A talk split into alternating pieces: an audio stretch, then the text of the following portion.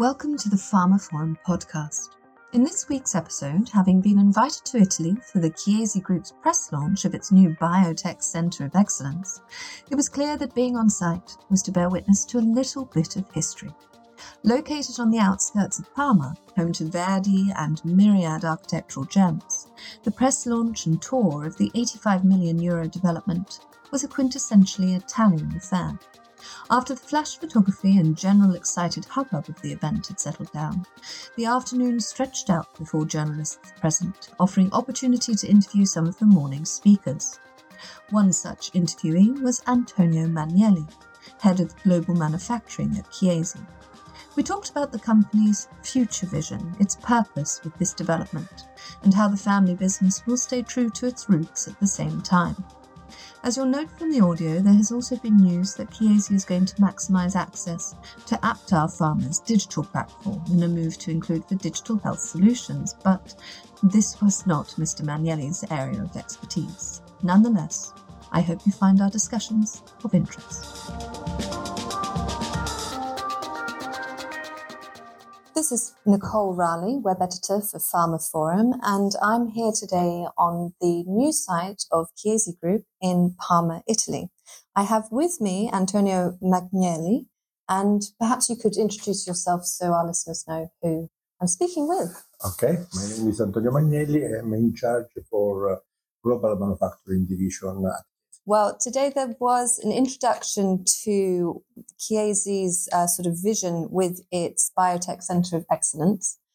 Many things discussed, but perhaps you could, to start with, give us a nutshell of the purpose of this new development.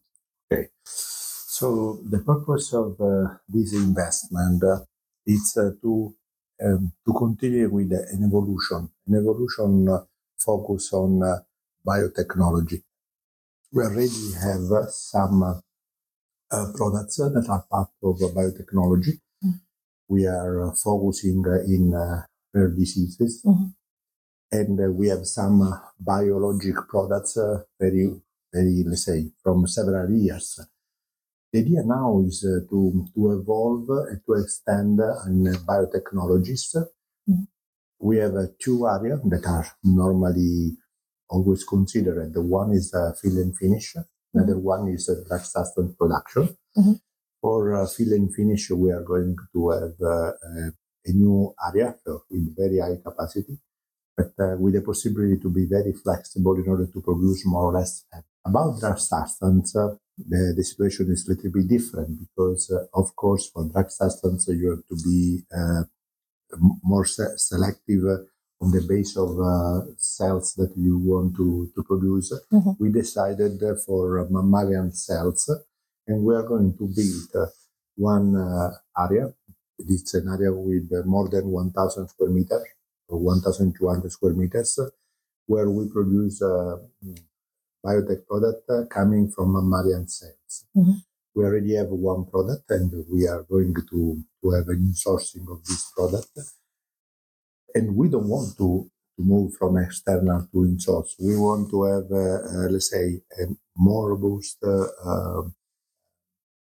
let's say, manufacturing capacity with the possibility to produce inside and outside. Mm-hmm. And in the same time, we are going to support our R&D for monoclonal antibody development. We have one product in developing phase. And we will start to support the CRO that in this moment is developing the product, generating double options. Mm-hmm. At the end, we are at the beginning of our journey, but we are going to leverage on some competence, some part of our pipeline, but also at the same moment supporting also the future pipeline. Mm-hmm. Yes, future was definitely a subject greatly sort of expanded upon when you were speaking earlier. Absolutely. Yeah. So if we want to define what is the fil rouge of the investment, is to be ready for the future. Sometimes the big issue is to be ready to try to make some investment when you have the evidence about the need. Mm-hmm. In reality, we are moving on the base of a long-term strategy. Mm-hmm. We know that through rare disease, it's part of the game that we will be more focused on biotechnology, and we are investing now where we can support for the launch of new products, but at the same time we can support also for the development of the new drugs and the launch of the products. Yes, you mentioned one particular product. Is this the Zampilimab product? Yes. For supporting R&D. Yes, okay, great. Right, with the future sort of in mind, also obviously, of course, or perhaps not obviously to our listeners, Chiesi is a B Corp corporation. So can you tell me why the Chiesi Group wanted to go down that route? It's a fastidious process to get certified as B Corp. So how does that tie into the Chiesi ethos? B Corp, it means that we want to give more than what we receive from the environment, from the worldwide approach. So, as we've discussed during the presentation, the reason because we want to make some investment like this is also because we can evaluate this kind of investment from a different corner. Normally, this kind of production is not so focused on environment or energy, green energy. Mm. We are developing something that will be completely the opposite. We will focus all the investment in order to be very sustainable from environment point of view.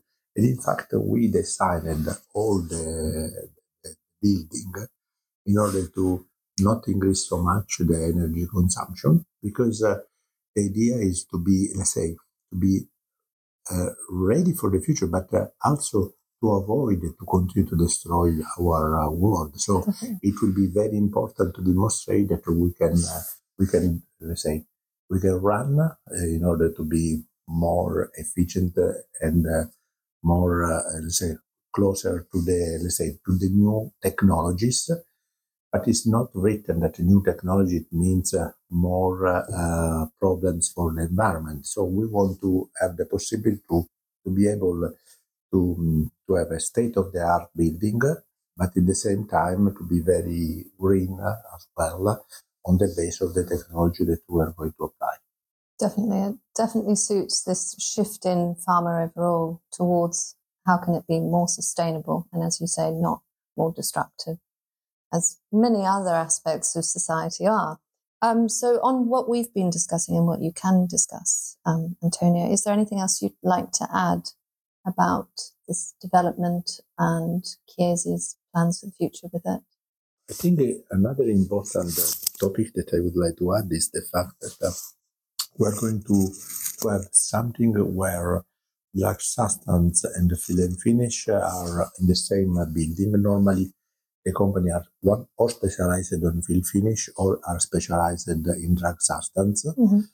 At the same time, I think what was indicated also by Francesca during the presentation, during the speech, the fact that we have this hub very close to R&D will give us the possibility to generate synergy with the aim to generate know-how.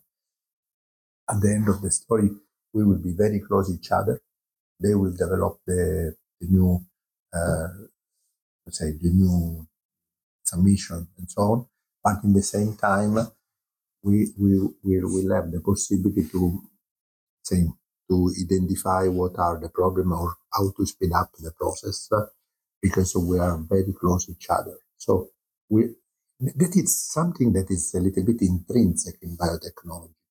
Because every time you work in biotechnology, mainly for drug substance, then for fill and finish, you will see that there is an environment where there is a manufacturing area, but there are also several centers for developing, because for biotechnology, it's part of the game that you have to continue to have a sort of continuous life cycle management of the product, making some adjustment. for rare disease, it's more and more evident this kind of aspect.